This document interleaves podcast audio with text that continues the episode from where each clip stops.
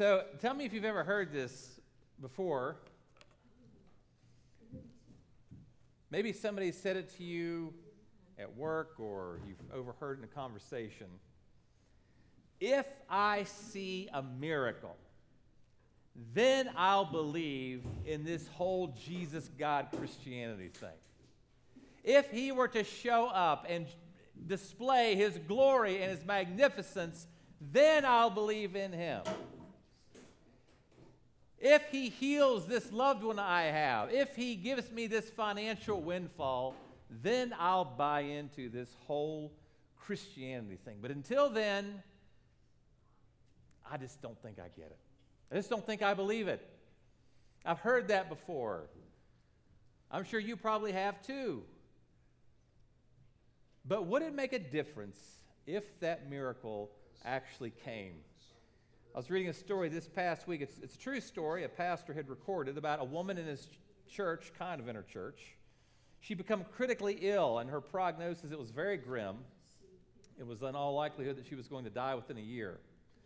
And her family kind of had a very nominal sort of church attendance. It was maybe Christmas and Easter, and, and that was about it. So when the pastor would go into the hospital and talk to this young woman, it was always like he was plowing new ground with her, talking to her.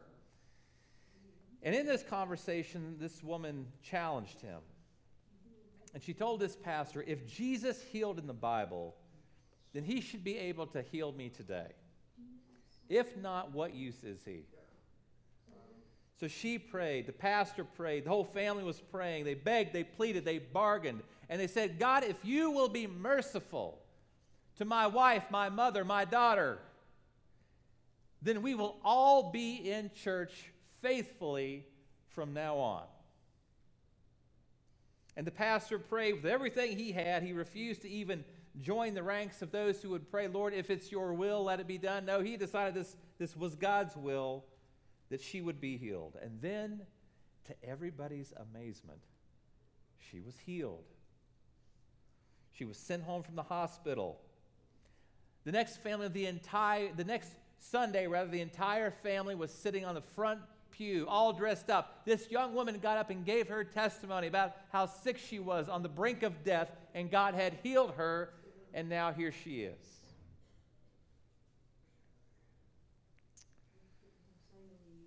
The following Sunday, they all came back again. In four weeks, it was just the woman and her husband. After that, their attendance was just sort of sporadic until they dropped into their previous pattern. And before long, the woman had rationalized that the entire incident was just the healing of the doctors. She'd experienced this dramatic sign from God, this dramatic sign that God had given her of healing that was bathed in prayer, surrounded by the church. But after only two months, the power of that miracle had been dimmed down to nothing. And maybe you've seen it or witnessed it. I do believe that miracles can happen. I do pray and oftentimes that God would heal someone. We don't know God's will. But why is it that when people experience and witness a miracle like that, it doesn't always mean that they're going to follow in faith. The question I want to talk about why does it take more than a sign? Why does it take more than a sign from God for people to come to saving faith in Him? The passage I want to look at this morning comes from John chapter 4. John chapter 4, we're going to look at verses 43 through 54. John 4, verses 43 through 54. If you would please stand with me for the reading of God's Word. John chapter 4, verses 43 through 54.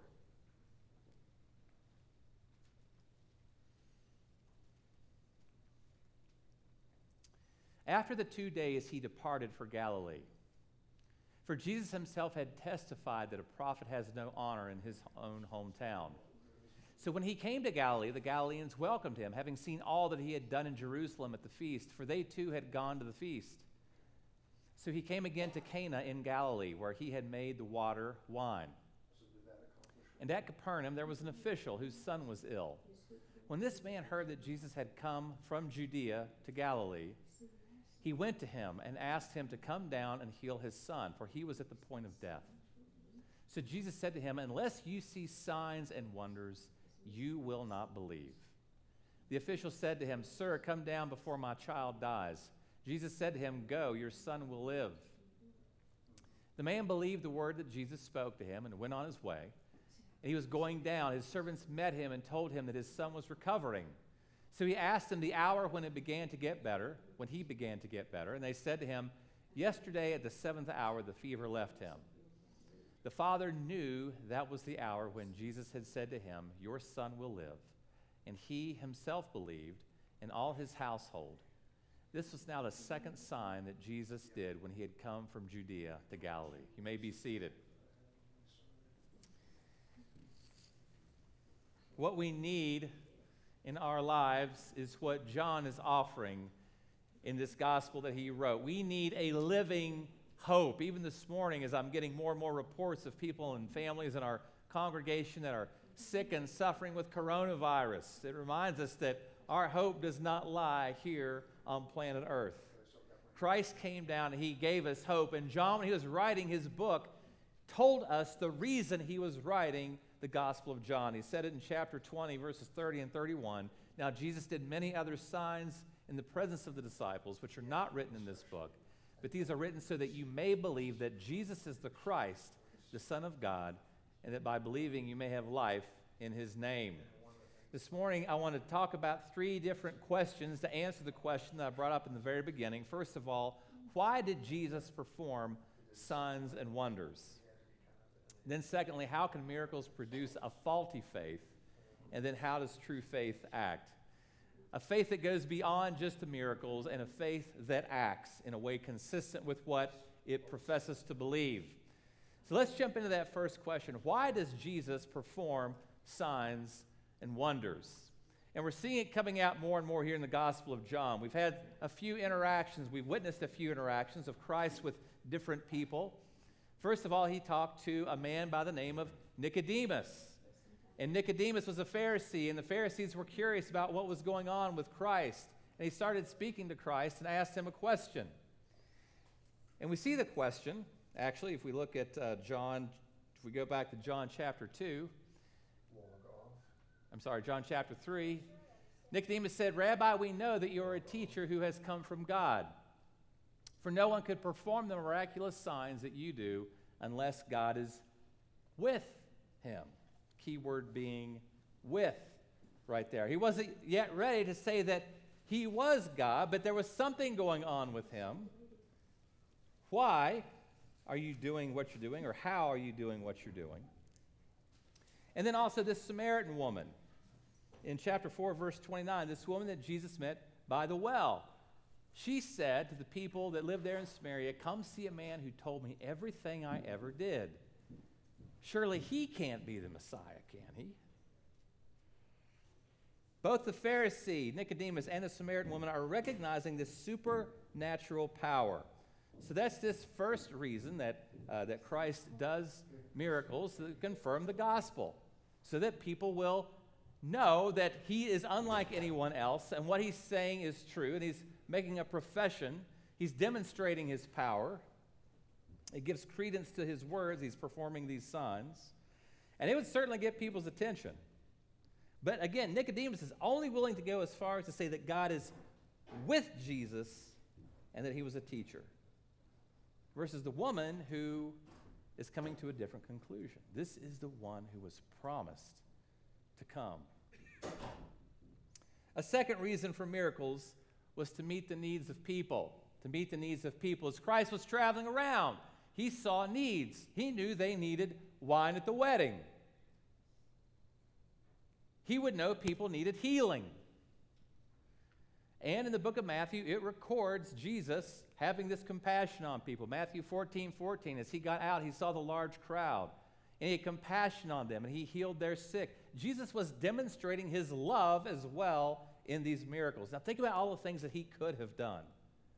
If he just wanted to shock people, it would have been a, would have been a cinch. He, he would have known what would have shocked you more than anything else just by virtue of, of being God, but he didn't do that.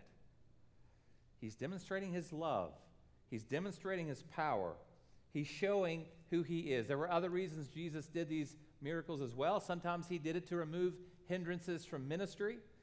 Sometimes Jesus would do uh, miracles to show people that the kingdom of God had come, and this is what the kingdom is going to look like no sickness, no demons. But two certainly reasons that are emphasized here in the book of John are to meet needs and to demonstrate and, and confirm the gospel message that he's preaching. But see, the problem was, even after witnessing these miracles, people would walk away still not believing. So, why is that? Why is it that miracles could produce even a faulty faith sometimes? And we saw it there with Nicodemus, still unwilling to take the step in calling Jesus God. Now, look at these responses we saw in the passage we just read. First of all, this response of the Galileans. We see it in verses 43 to 45. After two days, he departed for Galilee, leaving Samaria. He'd stayed there to teach the people. And then it says, For Jesus himself had testified that a prophet has no honor in his own hometown. John adding this, uh, this parenthetical expression to explain something. And what's he saying here? He's saying that Jesus is leaving Samaria, which would he, in which he would have been more of a foreigner, and going into his home turf, where the Jews would have been. In Galilee, Cana, Capernaum. But this is where it gets, he puts this ironic twist on it. Because he continues to say, so when he came to Galilee, why did they welcome him? Why were they happy to see him? Having seen all that he had done in Jerusalem at the feast. For they too had gone to the feast. So they're kind of like, you know, it's kind of like seeing David Copperfield again or something like that. Hey, here's the guy that does the tricks. He has no honor in his own hometown. Now, it was similar with this nobleman. We meet him in this next section. This wealthy guy, who would have had a lot of control, would have had a lot of power, he comes on the scene.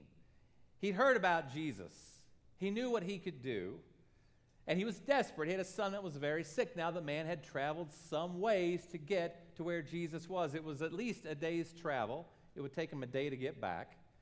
And he comes running up to Jesus and he wants Jesus to come with him. My son is sick, he needs to be healed. Now, Jesus does something interesting here. He doesn't just say, okay. He doesn't just say, okay, yes, I'll go with you. He doesn't agree with the man. He has a very kind of startling response.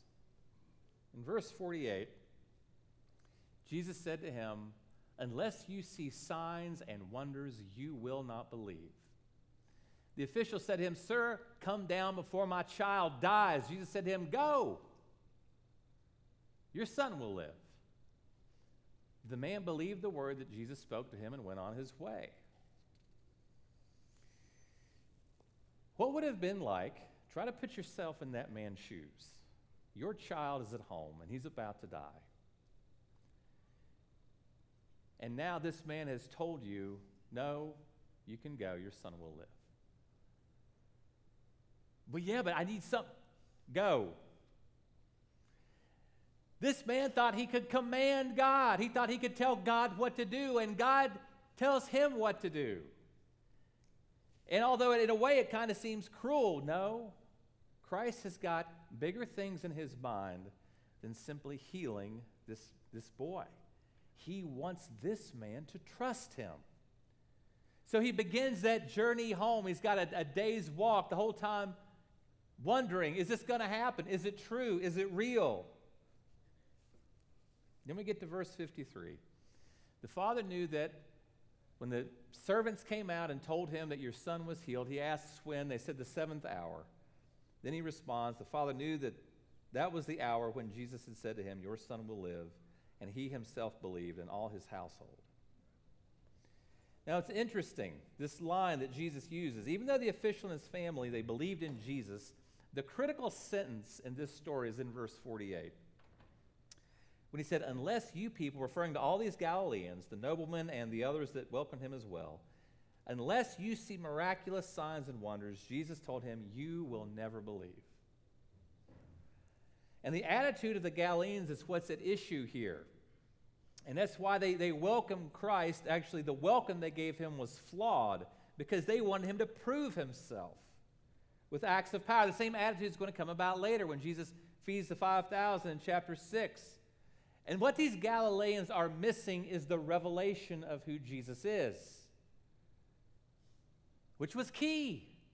These were called signs. They were signs of what? Signs of who he was.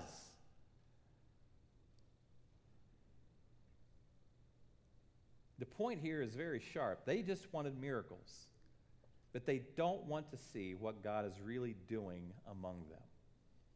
You see, Jesus comes in with miracles, but Jesus also comes in with a spotlight. He's going to do something miraculous, but he's also going to expose their sin. You see, their problem is a lot like our problem. I'm anxious, I'm stressed, even though he told me not to be, but I've got a decision to make. What do I study in college? Do I date this person? What do I do about this job offer? And you can get paralyzed with fear sometimes. And what I want is a miracle. I want some miraculous sign. God, just do something here. Make it clear to me. Make my problem go away. The thing is, Jesus is going to do more than just take away your problems. As a matter of fact, C.S. Lewis made this wonderful comparison to Jesus being a lot like a dentist. And my apologies to any dentists out there. But C.S. Lewis used to talk about having a toothache. And he said that whenever he had a toothache, he knew he had to hide it from his mom.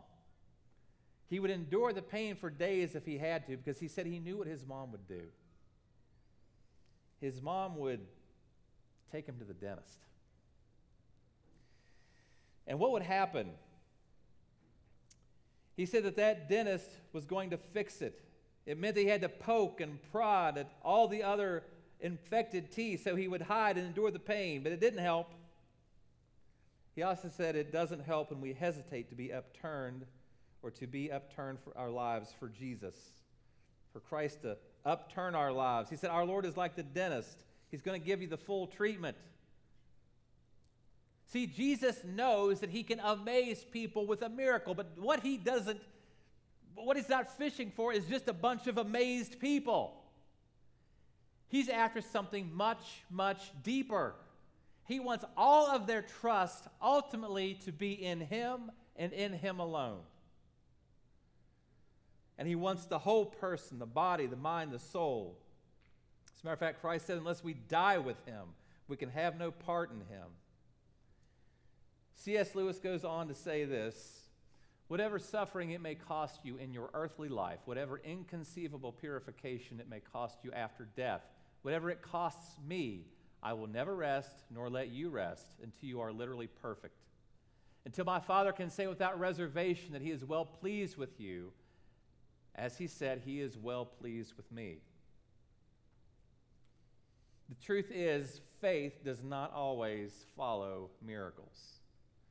We see it back in the Old Testament.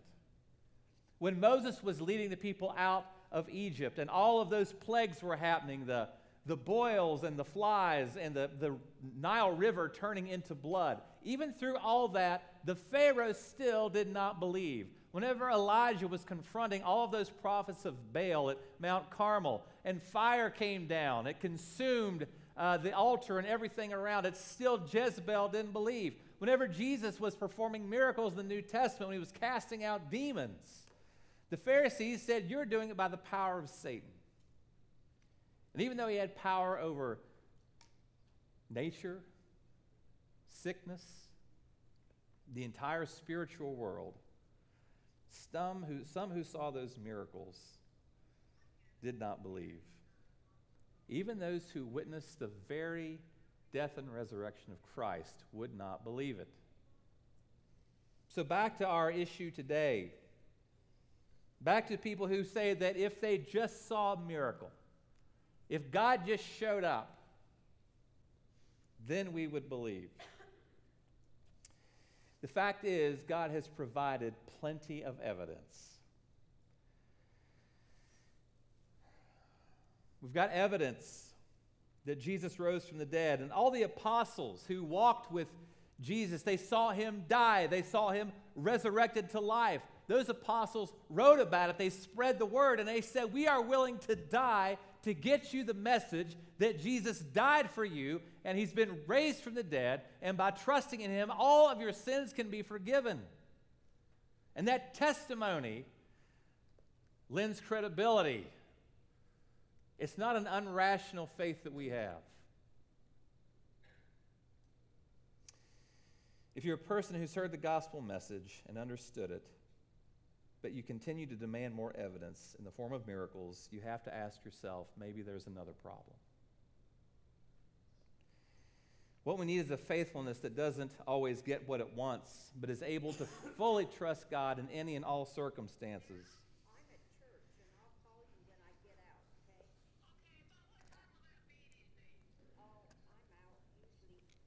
So, what we need is a faithfulness that doesn't always get what it wants. It's satisfied with the miracles that have already been performed, um, including the miracle of creation itself. If you've thought about that, if you've looked outside and thought, could all of this just happened on its own? That takes more faith than just believing that God did it. So, not trusting in God after seeing miracles would be a faulty faith. So, how does true faith act? I want to suggest uh, it does in three ways. First of all, accept God's wisdom. Accept God's wisdom. And think about that moment whenever you're struggling through a decision, whenever you don't feel like you've got all the information you need. Well, just think that through for a moment. Because God has brought you to a, a decision place where you're going to have to decide. And if you're at the moment where you have to make the decision, you feel like you don't have the information you need, God could be saying, you know what? You've got everything you need right now. In my wisdom, I've given you what you need. Decide and trust. Make the call. There's a good chance if one of those options would somehow lead you out of God's will, those options would not be available. He said you have enough to make a decision. God's wisdom doesn't always look the way we want it to. It could be that it almost never looks the way we want it to. Think about that noble man. Everything in him said, No, Jesus, to do this, you have got to come with me. And Jesus said, No. That's not how this is going to work. You're going to have to trust me, and you're going to have to walk back home, and that's how you'll verify if your son's been healed. The Apostle Paul, he, God performed miracles through him, and, and yet he complained of this thorn in the flesh that would not go away. It was God's wisdom to leave it there. Faith accepts God's wisdom. And then, secondly, true faith chooses prayer. It chooses to pray. One of the greatest exercises of faith that you have in this life is prayer. As a matter of fact, anytime someone's um, talking to me, questioning whether or not, well, Chad, how do I know if I'm really trusting God in my life? My first question is going to be, tell me about your prayer life. See, that's the evidence of you trusting God. That you're choosing to pray. And it takes faith. I mean, you're getting down on your knees, you're closing your eyes, you're speaking out, trusting that God is, is hearing you. And it's essential in the life of a Christian. There's a book called Prayer for Beginners, written by a guy named Peter Kreeft. He describes prayer as the hospital for the soul. And he goes on to say that nothing but prayer can make saints because nothing but God can make saints. And when we meet God in prayer, prayer is the hospital for souls where we meet Dr. God. It's essential in the life of the, the Christian, the follower of Christ. And then finally, true faith welcomes sin's exposure. True faith welcomes sin's exposure. When you accept the miracles of God, when you trust them, when you invite them in, you also accept the exposure that He's going to bring in regard to the sin in your life. Now, what's that like? I want to go back to C.S. Lewis again for a minute. He just he wrote so many good things. I I want to bring him in. C.S. Lewis talks about the exposure of, your, of the sin in your life, sort of like the exposure of rats in your basement. Now, what's he mean? If you suspect that you've got rats in your basement and you want to find out, and you go approach the basement door like this, and then you reach out to the doorknob and you jiggle the doorknob real loud and you sling the door open. And then you walk down the basement steps, get to the bottom, turn on the light, look around. Oh, no rats! He's saying that's not the way this works. If you want to know if you've got rats in the basement, you got to be real, real quiet. And just kind of sneak up to the door. And you open it real easy. And you just creep down the steps. Then you throw in the light. Then you see if you got rats. You got to surprise them. And he, say, this, he says, This is how sin is often exposed in our lives. Now, what does he mean by that? He explains it this way The excuse for most of my sinful moments that immediately springs to my mind is that the provocation was so sudden and unexpected, I was caught off my guard like a rat who didn't get enough warning. Now, that may be an extenuating circumstance as regards those particular acts. They would obviously be worse if they had been deliberate and premeditated. On the other hand, surely what a man does when he's taken off guard is the best evidence for what sort of man he is. Surely what pops out before the man has time to put on a disguise is the truth. Now, what's he saying there? You see, oftentimes when I get angry and I lash out and I say something I wish I wouldn't have, it's like, wait, it's my wife. She made me that way. No, it's this little boy. He made me this way. That's why I'm acting the way I am. No, these it's the coworkers. They're making me act this way. No, they aren't. No, they aren't. You see, all that stuff, all that reaction was already inside you. It's just that now it's being exposed. Man, I don't like that. But see, this is how God exposes the sin. Now you see it, you recognize it, you've got some options. I can be overwhelmed with shame and guilt, or I can, I can, by faith, recognize, you know what? Jesus took my shame and guilt to the cross. And it was nailed there on the cross with him. So I don't have to go down the path of guilt and shame. I can recall the gospel, recall what Christ did, and he simply asks that I confess. Lord, I did it again. Please forgive me. Help me to turn. God, forgive me for lashing out. And Melissa, Melissa, I'm sorry. Again, please forgive me. That's it. It's gone. Consequences can live on, sure. But the shame and guilt is what's nailed on the cross with Christ. And he took care of that. That's putting true faith into practice on a daily basis. So, putting this all together, practice truth, practice true faith based on the miracle of Christ's death and resurrection. That's the miracle he gave us. That's the miracle we need. In closing, I just want to recount a story, a true, another true story by a guy. It's written by David Biebel about a friend of his who had two twins named Jonathan and Christopher, both born with a fatal disease. One boy lived and the other boy died. The question that comes up is well, why didn't God work a miracle for both? And in regard to that question, the dad said this. He said, All I understand is this life is a riddle, which God wants me to experience but not necessarily solve. He said, When I struggle to solve it, I come to 1 Corinthians 13 12, which in the original Greek says this For now we see or understand through a mirror in a riddle. Paul said someday we'll see Christ face to face, but now we have to deal with this riddle called life, where things happen that we don't understand, when miracles don't come that we pray for. He said modern Christians sometimes rush to put God in, God's truth in little boxes, neatly systematized, categorized, organized, principalized, when God's perspective on suffering is too big for any of that. And while for some spirituality is defined by what you know, God may be more concerned with how you handle what you cannot know. A riddle loses its mystery and its power, even significance, when it's solved. And by keeping us in our riddle, and every person's riddle is unique, God is helping us learn to walk by faith and not by sight. That's our calling to walk by faith, to trust Him, even when the miracles don't come, and even when they do. Please pray with me. God, I pray that we would be a people who walk in true faith. God, you came to do miracles, but not just to do miracles. To do signs and wonders, Lord, but not just to do signs and wonders.